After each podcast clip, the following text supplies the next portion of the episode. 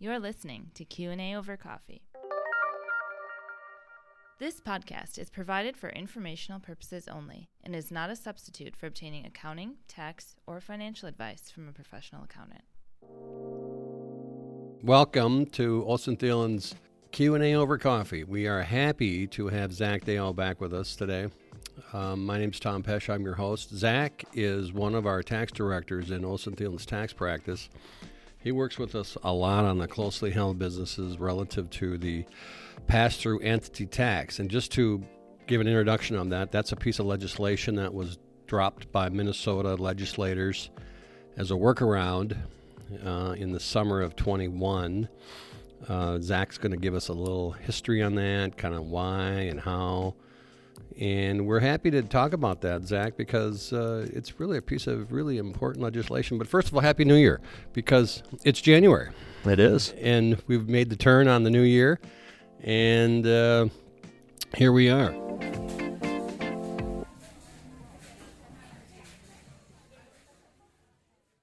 So let's start. Um, Zach, you're uh, in the tax practice. Let's start with this Minnesota pass through entity tax. Tell us a little bit about the beginning. Like, you know, I don't think Minnesota's alone on this. And this was ori- originated on past federal legislation. I think the federal legislation goes back how far?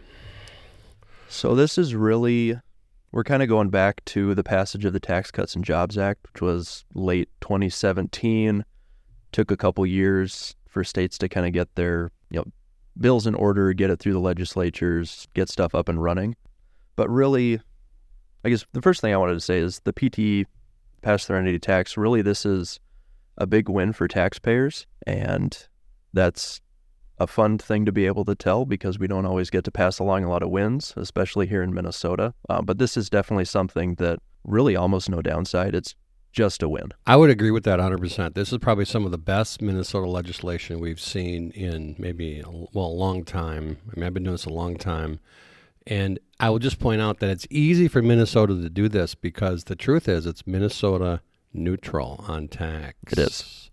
This is purely reduction of federal income tax. And I was thinking about that today earlier, that you know the legislators can you know um, pat themselves on the back, and they did good on this because there was a limitation, but it doesn't change the Minnesota taxes. You're going to tell us why in a minute, but just I think we give them some credit. Yeah, yeah maybe not maybe not full credit. It's easy to give away somebody else's money. Yeah, the federal government's money, by the way.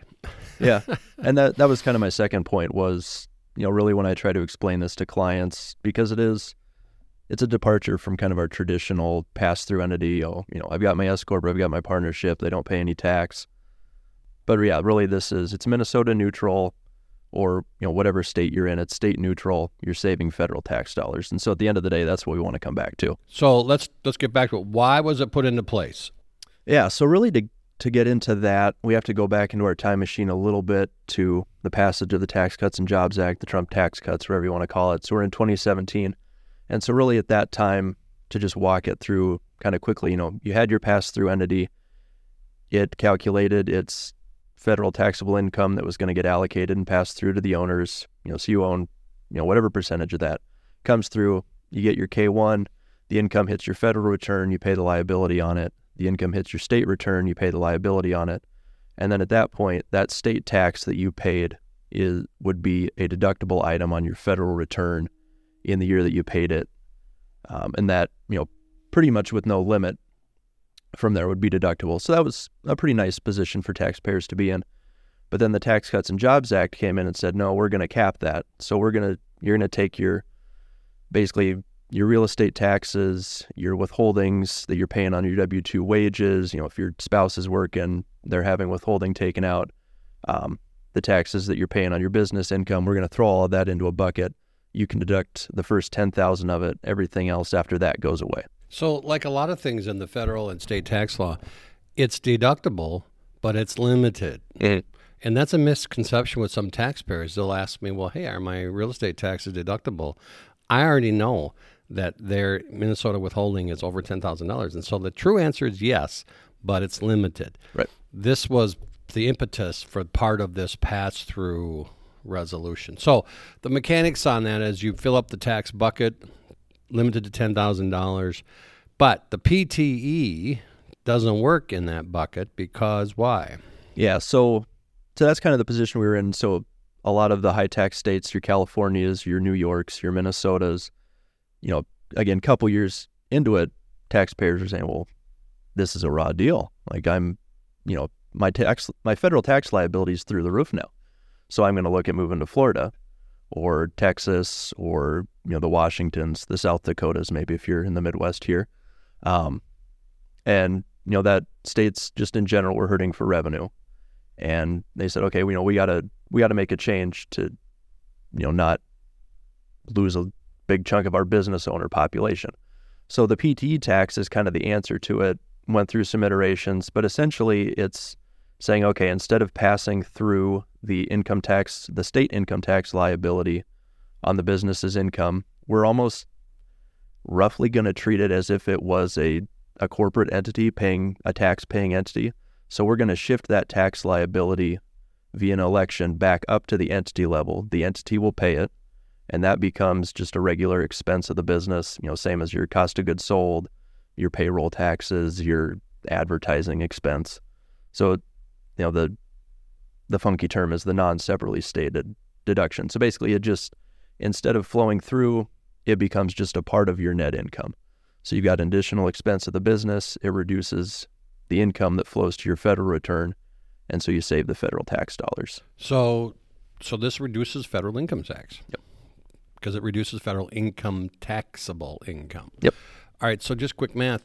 If I have a taxpayer, let, us just use round numbers that are, that uh, has a typical one million dollar pass through income, their PTE would be roughly 9.8%. Let's just call it $100,000. Mm-hmm. That $100,000 would get recorded on the books of the pass through. Yep. And if they're in the 37% tax bracket, federal at the top, they might save themselves roughly thirty-seven thousand dollars. Mm-hmm. Yeah, I mean, there's really back of the napkin math. Yep. Yeah, and then you know there's the potential it would reduce your income that's eligible for QBI, but yeah, so somewhere between thirty and thirty-seven thousand dollars. Yeah, just generally flat. So that's favorable tax legislation, and that's how the state, you know, they one of the things that that they pitched it as it's favorable. They're making the tax environment more favorable, mm-hmm. and that's a good thing. Yep. So like I say, I think it's one been one of the good tax provisions in most recent years that the state legislatures had done. So that's kind of the summary. That's its origin. There was a SALT cap, uh, state and local income tax limitation. This is a workaround. More than one. We might talk about this in a minute, but this is Minnesota's not the only states. Uh, how many states do we know? So right currently, right now, of you know, if we look at the 50 states plus Washington D.C., there's nine of those states that don't have a state income tax, so it leaves us 42. There's 36 states that have some sort of provision, and then there's three that have legislation somewhere in progress. So basically everywhere. So you're current. Okay, that's good, good, good. I did my homework. You did your homework. Well, you're our you're our pro guy on pass through entity tax as a director, Zach. So you're you're the guy. All right. So let's talk about this. Who's eligible? So our listeners, hopefully, there we've piqued kind of their interest about good, favorable tax legislation who's eligible for this PTE. Yeah, so and who's not. Mm-hmm. Yeah, so really, and again, we're going to be speaking mainly in a Minnesota context here because every state does it a little bit differently, a little bit different rules on how you make the election, whatnot. Um, but for Minnesota, um, kind of the first level, an eligible entity that can do this is really any sort of pass through. So any any partnership, any S corporation, if you have an LLC that's taxed as a partnership or S corporation, those are going to be the entities that can do it. So your C corporations, no. Your single member LLCs, no. Nonprofit. So, uh, yeah, nonprofit you wouldn't, but you're not paying tax anyway. In most in most cases, but yeah, like your non, UBIT wouldn't apply. Nonprofit. Yep. C yeah. corps, nonprofits, sole proprietors. Yep. So really anything anything filing a 1065 or an 1120S. Now, just for our taxpayers, and I'm not going to go into this, but there's all kinds of different entities. Like there's housing cooperatives. There's like 1120Hs. There's like all kinds of different entities. Yeah, none of those would none of those would clarify. Again, just really anything. If your entity files a Form 1065 as a partnership or an 1120S as an S corporation, you're in. You're in. And then from there, kind of the next level is um, looking to what's called a qualifying owner. And so, really, Um, that's going to be, in general, any individual, whether they're a resident or non-resident of Minnesota or the given state. Um, and really, you're going to exclude, you know, if you have a any sort of pass-through entity in your ownership structure, if you have a C corp in your ownership structure, those are really going to get set off to the side. We're not going to include the income that gets allocated to them in the calculation. So really, we're looking at individuals and then certain trusts that are eligible. that are eligible, and those are the ones that we're going to take their share of the income. We're going to calculate the tax or use their income to calculate the tax liability. So, just to make the math quickly, um, if I determine that I have a million dollars of taxable income and my PTE at gross is hundred thousand dollars, but a C corp owns half of the partnership, then my PTE is only fifty k. Right. You because throw out only the individual me is eligible for the PT. The C corp is not. yep. All So right, so there's a kind of a reduction there. So be careful. Taxpayers ought to be, be know that that the calculation gets kind of bifurcated or it gets chiseled down based on who gets how much. All right, all right. Well, that's interesting. Okay, that puts some math to it. Yep, and it can, you know, it really it, it varies on how it can get a little bit complicated a little bit quickly. But if you just, you know, two man partnership, two individuals, Minnesota resident, very easy, very straightforward, very productive tax savings wise. Yes, I definitely. We we have we have thousands of them probably. I mean, it's the most common entities in in our practice, and uh, most small businesses are set up as either an S corp or some sort of LLC. Sure. Or your single owner S corp. Oh, Again, single owner. Very S corp. simple. Yep. Very efficient tax saving. All right, so so that's the eligibility. Anything else on eligibility? It's that's pretty pretty high level, but that's helpful because we know not everybody gets to play. Yeah, the one thing I would say there, um, so for 23, we had Minnesota legislature pass their tax bill back in May and actually set up the regime so that we can do kind of that partial bifurcated election. It used to be if you had a non qualifying owner for any period of time in your entity for the year, you were out. So, again, that same example two owners, an individual, and a C Corp. For 2022, we couldn't do the PTE because you were a non qualifying entity at that point, really. So clarify for me, you have to make an election to do this, and you make the election with the return, right? Correct. Does do you have to? Is, does the rule of more than fifty percent still apply? it does still apply. So really, you're looking at you need more than 50% of the owners holding qualifying ownership to comply, which basically would mean if you had, you know, say, you know, again, our two partner partnership example, one individual, one C corp, you as the individual would have to elect or say that you wanted to make the election. And there you have all of the qualifying ownership electing. And it would have to be 51%? Yeah. It's more than. Yeah, more than 50%. So a 50 50 is disqualified if you've got a disqualified owner. Well, no, because you are.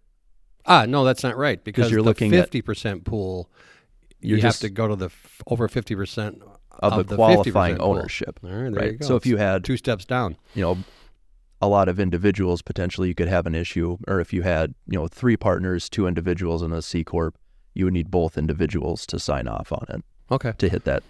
Getting into the weeds a little bit, but it matters because you have to make the election, and the election is in the return, yep. typically. And really, so the election, Minnesota was nice about that. Really, you elect by including the Schedule PTE and supporting schedules with your return and paying the PTE tax on the return. There's no separate election form.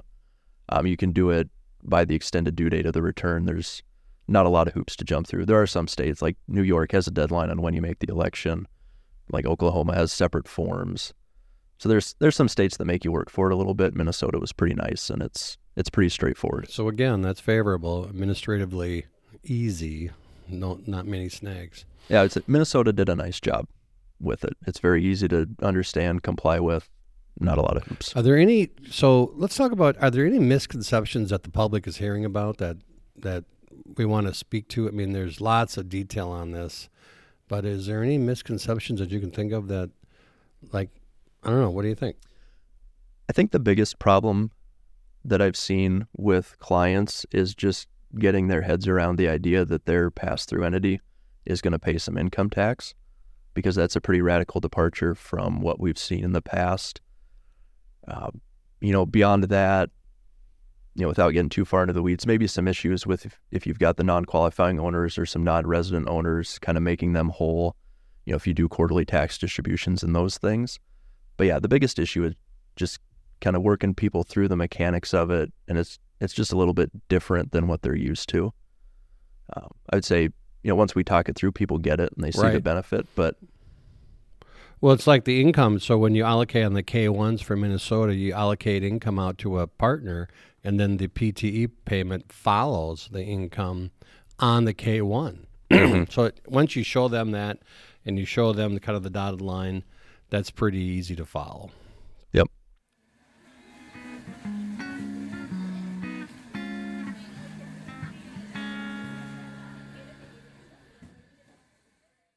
All right, so let's let's do this then. Let's talk about the, the actual calculation. Um, simple high level mechanics. So if I get a million dollar federal taxable income, my PT is how much? Yeah, so really, you kind of you know you do your federal return, figure your taxable income, you allocate it out to the partners, whether you've got qualifying, non-qualifying owners. Uh, you may have some adjustments, like if you take bonus depreciation at the federal level, Minnesota doesn't comply with that. Makes you take the deduction over a longer period, so potential add back and subtraction there in subsequent years. Um, and really from there, um, the only other issue that you could potentially get into, um, if you've got an S corporation, um, you would have to apply apportionment. So that's basically looking at where your business is operating. You know, so say you've got a service business, you're based in Minnesota, you're doing the work out of Minnesota, but all of your clients are in Wisconsin. Really, that income is going to get sourced to Wisconsin, and you're only going to be able to calculate your PTE tax liability on the income that's kind of people are getting benefit of in Minnesota. So that's another maybe pitfall that people don't always catch. Is this a situation where you would do PTE in Wisconsin then? Yes, most likely. Um, and Wisconsin has you know, their calculations a little bit different, but they have a PTE system. Um, so yeah, we would recommend in most cases doing the PTE in Wisconsin, and then you know some mechanics you'd get yourself made whole on the individual return. So. I know that you work with us on several larger files that have multiple states. So just so if you take a million dollars and so you're fi- say you're filing in ten states, and you have hundred thousand dollars of state taxable income allocated to ten states, let's just say that there's ten thousand dollars of Minnesota or a state tax applicable to those ten states. Each of them could do a PTE potentially. potentially, yeah. And there's mechanics around, you know, Oklahoma does it different than Wisconsin, that does, does different than Minnesota. But conceptually, with the exception of uh, what three states that are pending, as you said at the top of this, um, all the states are in kind of on the workaround. Yeah, it's it's very widespread. People were pretty quick to jump on it. Yeah, Um, yeah. And yeah, you know, one of the larger files that we work on for 2022, I think we did PTE in 14 different states, and we're you know we just finished our year end planning with them, and I think we're adding another six. So it's that's the situation where it gets complicated. And it, it's very valuable though, because again, like we said, you know, um, if you've got a taxpayer in the 30 to 37 percent brackets, that moves that tax down in the current year. Yep. Okay, so the PTE, it's in Minnesota, it's how much? So the you're gonna rate, flat 9.85 percent. and that's the what is that rate? It's the top individual rate. Oh, okay, so Minnesota's almost 10 percent. Oh boy, Mm-hmm. Minnesota taxpayers would love that. Yeah. It's good stuff. just f to, to be fair, Minnesota has a step chart. It starts at zero and ends at 9.8. So you wind your way through. But the withholding calculation for the PTE is at the top rate, which seems kind of odd, but I suppose you got to set it somewhere, Yeah, I think it's really just simplicity. which is okay. I mean, we're not looking for more complexity because we just creeps in without even trying. All right, let's talk about deadlines and or um, filing requirement. So what what would be it? What would be the deadline if you have a S corporation and they want to and they want to play in the? PTE? So really, you would just need to again include that schedule and pay the PTE tax either by the original filing deadline of 315 for a given year or by the extended due date, which would be another six months out. So really, you've got until 915 of the year following your tax year to decide if you want to do it. The one caveat there, um, kind of the IRS's hoop to jump through for playing in the space is that your deduction is going to be limited to the cash that you actually pay inside the tax year. So that's something to watch for. You know, so again, our example, a million dollars of income, we're going to have a hundred thousand of Minnesota PTE liability. Really, we want to be paying. You know, again, say we're talking about the 2023 year that we just finished to deduct that 100,000, you would need to pay that 100,000 inside 2023. And that's a cash basis taxpayer. And a lot of small businesses are cash basis taxpayers. And that's actually for accrual basis as well. That's again kind of the IRS's rule for playing the game here. They said we're not going to challenge it, but you've got to make the payments in this order. And you know, from there, you know, if you you know, if you're just coming on board with the PTE, you make the payment here in 24 based on 23's income, it's going to be deductible at some point. It just won't offset your 2023 income. So the first year in the summer of 21, I know that our practice, we got on this right away, and we had a lot of people making estimate payments late in in 21, mm-hmm. and that accelerated that tax deduction. Yep. Um, yeah. Okay. Yeah. So really, part of our our year end process for our businesses and business owners is going in to look and say, oh, where's the income at? Okay, you know, run it through the calculation. We think your PTE liability is going to be X. Let's make a payment here before the end of the year. Hence, why I I've always said, and I think a lot of people in the firm would agree that that the um, the, the, the months of November December are really cr- critical tax planning months, and it's just required that that you got to go see your accountants and you got to figure out wh- where you sit because you can make changes and you can actually reduce your federal taxable income. Yep. So we've talked kind of about the the benefits of the of the PTE tax. Um, I think from my side as a business advisor, it's a cash flow issue. It reduces tax because, admittedly, it's a timing issue. Would you agree with that? So it, I mean, the cash flow is going to be timing, but really, this is going to be permanent tax savings for the individuals because really, going through all these mechanics we're taking advantage of a deduction that again with the $10,000 SALT cap that it would just be gone forever. So really it's not something that's going to really reverse or, you know, pay back. We're not deferring taxes, we're permanently saving totally get tax it. And that's dollars. because it would get caught in that bucket right. on the federal return. Yep, and we're just so you, skipping gotta, that. You got to get it out of the individual return. You got to get it on the business return. So it's not a timing issue. So I misspoke on that. Okay, so any other benefits that we want to think about? Timing matters. The when I say the cash flow, what I mean is that you can reduce your federal tax due in March, April, and you know maybe that's thirty-seven thousand dollars. Maybe you buy a piece of equipment in the first quarter. Maybe you add some payroll. Maybe you do something that is for your operations. Okay, that's cool. All right, so let's look forward f- for a moment. Then, what about um, do we have any legislative changes, do you think, coming in the current year? Not the current year. Again, Minnesota's tax bill that passed in May of 2023 really cleaned up a, a lot of issues. Not even issues. Issues is too strong. So they did a pretty good job drafting it the first time, but cleaned up a couple things in the bill that really, again, very taxpayer friendly. Um, again, you know, the ability to make that partial election, exclude our non qualifying owners. And then the other real nice piece so if you are in a partnership entity structure and you're a Minnesota resident, you know, we talked about that apportionment limit, you know, where's your income being sourced? Really, that goes out the window, and you are going to calculate and pay your PTE tax on 100% of your income. And really, that's to kind of match how it's going to be treated on your individual return.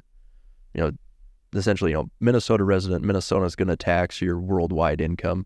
You know, so again, if we go back to our example where you had a lot of business sourced to Wisconsin. You know, you'd flow everything through, you'd file a Wisconsin tax return, you'd pay your Wisconsin tax. Minnesota would also tax that income, but then give you a credit for the Wisconsin tax paid. But Minnesota's rate is higher, so you'd lose out there. So, really, this is saying, okay, we recognize that in a partnership context, instead of having to apportionment, we know you're a Minnesota resident, we're going to tax everything anyway. Just pay the PTE tax on 100% of it. And that, again, generates more deduction, reduces that federal income more, which is a really nice thing. But at the end of the day, it all comes out in the wash. Yeah. So yeah, for Minnesota, you're really you're going to pay the liability anyway. you know we're not we're not changing anything with Minnesota's calculation of taxable income, tax liability. It's just you know instead of maybe the individual paying it personally, the business is going to pay it, and you know really for a lot of our business structures, they're the business owners are taking a tax distribution to pay those taxes. So really, at the end of the day, it's not even changing really who's paying the tax. It's just we're shifting it so it becomes a deductible item. Saving Needless to say, there is some complexity about multi-state stuff here, and you got to make sure that your your practitioners are they're knowledgeable. So they, they should come and see you. Yeah, They should mean, come and see you. if it's multi-state, it gets it gets to be a lot of record keeping and just it's a lot to keep track of. But yeah, no, we're you know we've got a great team. Um, it's a fun space, so we're happy to get in there and dig into the weeds and So, given all this detail and all this complexity around the states, can you can you share with us maybe a small case and a big case of big time benefit, or what's typical? What are you seeing typically, and have you seen any huge savings for taxpayers? Yeah, no, we've worked with a lot of taxpayers in this space. You know, I've got a construction client, you know, profitable but not huge, and they're saving a couple thousand dollars a year doing it. Um, you know, going back to that example we talked about, we've got client kind of operating nationwide. We're doing PTE in you know 14 states for 22, and that saved them about ninety thousand dollars in federal doll- tax dollars. Um, you know, kind of looking at similar amount for 2023. Um, That's Yeah. real money. yeah, it's real money. Sure. I mean, even at even at the smaller end, it's almost essentially free money. You're not really, you know, it's the same liability to Minnesota. You're not changing anything there. You're just saving federal tax dollars, and it's not that complicated to comply with. Um, you know, in this space too, I you know reviewed a return for a prospect client where the practitioner had, for whatever reason, chosen not to do it, and that was, you know, ten or twenty thousand dollars just gone And you can't go back and amend that, can you? you have to make the election by the extended due date. So yeah, once that 915 day closes, you're really cooked. So, like I've told taxpayers sometimes when I send them uh, information, like an envelope or an email, I said you got to open that stuff up because it, sometimes it's timely or it's time sensitive. Yeah. so, Yeah, again, Yeah. and it's not not too hard to comply with, but there is dates and you can lose out on it. Um, and so let me share with you something. So, on the accounting and auditing practice, and um, uh, there's discussion right now about the American Institute of CPAs is, are telling the auditing community that this PTE is technically a distribution on the financial statements. And so that is in contrast to what the federal government is allowing as an expense. So our practice is currently uh, evaluating that. We have a large audit and accounting practice. And so when it's material, we're going to be talking to the taxpayers and the clients about how they want it treated. But uh, just just understand for our listeners that technically the payment flows out to the partners in a pass through, and that it could be argued that it is actually a distribution, even though it's statutorily allowed as a deduction. yeah, and it, you know, we haven't gotten too much in the mechanics of it, but basically, you know, you'll pay the liability at the entity level, but that income still gets passed through to your individual return, but then Minnesota gives you a credit for the tax paid to kind of wipe out that double taxation. So I think that's where um, the AICPA gets hung up. And, you know, I can see technically you're really kind of paying the liability on the shareholder's behalf. So it's a little bit like a composite. Um, but we do have clear guidance from the IRS that says, you know, if you if you check these boxes, this is a deductible item on the return. We're not going to challenge it. You know, to that end, you know, the financial statements will do what you have to to comply with GAAP. Um, you know, we're still sorting it out a little bit, but kind of at the end of the day, I think for tax purposes, we'll do some reclass entries, maybe show it as an M1 adjustment, a book to tax adjustment. Um, at the end of the day, for the tax return, we're going to get to the position of this is a deductible item, reducing Correct. federal right. taxable income. Right. And I think it's important if, if our listeners are audit clients or they have audited financials or reviewed financials in their business and their practitioner is proposing that they treat it as a distribution, that it can be treated differently for taxes. And that's not uncommon. There's a lot of book tax timing differences that sometimes clients they just go along with it. Say, yeah, okay, the rules are different for the financials than they are for the tax return. Here's another perfect example of that. So um, I, I think that that's kind of interesting because we got current clarification in the most recent year, 2023, just like the Minnesota legislature kind of um, uh, touched up the, the law, as some would say. Uh, the AICPA kind of touched up some of the regulations as well. So we're about at the end of our time typically, and um, so Zach, um, it, what do you want to leave us with for comments on the PTE? Any kind of overarching theme that is you know good, good, good? Yeah, I I mean overall it's good, good, good. You know, um, very powerful tool. We're saving real dollars. You know, even at the low end, it, I always say every little bit helps. You know, it's more money in your pocket. Um, you know, so it's a win for taxpayers. Again, you know, we're going to go through some different mechanics, jump through some hoops. At the end of the day, Minnesota's getting the same amount of tax money they were going to get whether you do it or you don't do it.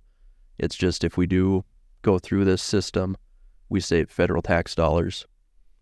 Um, you know, from there, I encourage people to reach out to us or whoever, you know, if you're happy with your current advisor, reach out to them. Um, and really, you know, we're looking at you know, making that payment before the end of the year, typically, you know, so reaching out to the CPA to calculate what that's going to be. Um, you know, compliance if you're operating in multiple states, you know, looking at all the options, seeing if if PTE makes sense in those non-resident states, we'll call them, because there is different rules and some different things where it makes it not advantageous, and you may want to avoid it. Um, you know, there's just talking to the CPA, there's some cash flow in there. Um, you know, it's a great opportunity if we do the business and the individual return to really look at everything across the spectrum. You know, how's the PTE payment and the credit going to impact what they need to do for quarterly estimated payments? You know, for a lot of taxpayers, we're saying, okay, you know, PTE is going to kind of cover everything. The business is your main source of income, so you don't need to make a quarterly payment to Minnesota. You know, so little adjustments like that that are going to kind of get everything on good footing tax wise. I've seen a lot of taxpayers now. We go to just we do a we do a payroll, we do withholding on the payroll, and then we do quarterly estimates on the Fed, and then we cover the Minnesota is handled by the, the quarterly PTEs. Mm-hmm. It makes sense once you get the transition. Once you jump over the fence, it sort of makes sense. Yep. And there's there's there's some rhythm and cadence to the payments, so it makes sense. So with that, I, I think my last comment would be: I think this is a win for the taxpayers. Minnesota did us a favor, along with the other forty three states or however 36 or 36 whatever. Most of the nations on board that's that has state taxes. I wonder how long the federal government will let this go. That's going to be a really interesting thing because the salt cap you know just as legislation stands today the salt cap expires at the end of 2025 which is kind of when all those temporary items in the tax cuts and jobs act expire. I it's going to be a, um, you know, for Minnesota purposes, if the salt cap goes away, the PTE system goes away. You know, and then you'd be able to duct it over there and kind of end up at the same place. But I think it's going to be really interesting the fights that are going to happen over the next couple years. Um, I guess you know. Stay tuned. We'll see. Yeah, who knows where it's going to go? I would have a hard time believing the salt cap will completely go away. So I think we'll have PTE for a while, but who knows? Taxes are likely going up yep. in future years. Well, with that, Zach Deo, our director of uh, taxes with Olson Thielen here. Um, thank you for coming in. You're a repeat uh, uh, guest. We appreciate you coming in. Very informative stuff. Uh, we all rely on you for your expertise. My name's Tom Pesh, and we're happy to have you. So yeah, it's great to be back. I, I was honored to be the repeat guest. Ah, well, we like people that know what they're doing. Didn't screw it up too too badly okay. the first time. All right, thank you so much. Thanks, Tom.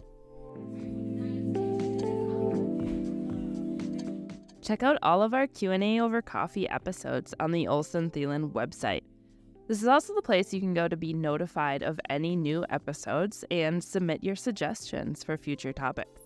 You can also find all of our podcast episodes on Spotify, Apple Podcasts, Google Podcasts, and Amazon. Be sure to follow Olson Thielen on LinkedIn, Instagram, Facebook, and Twitter.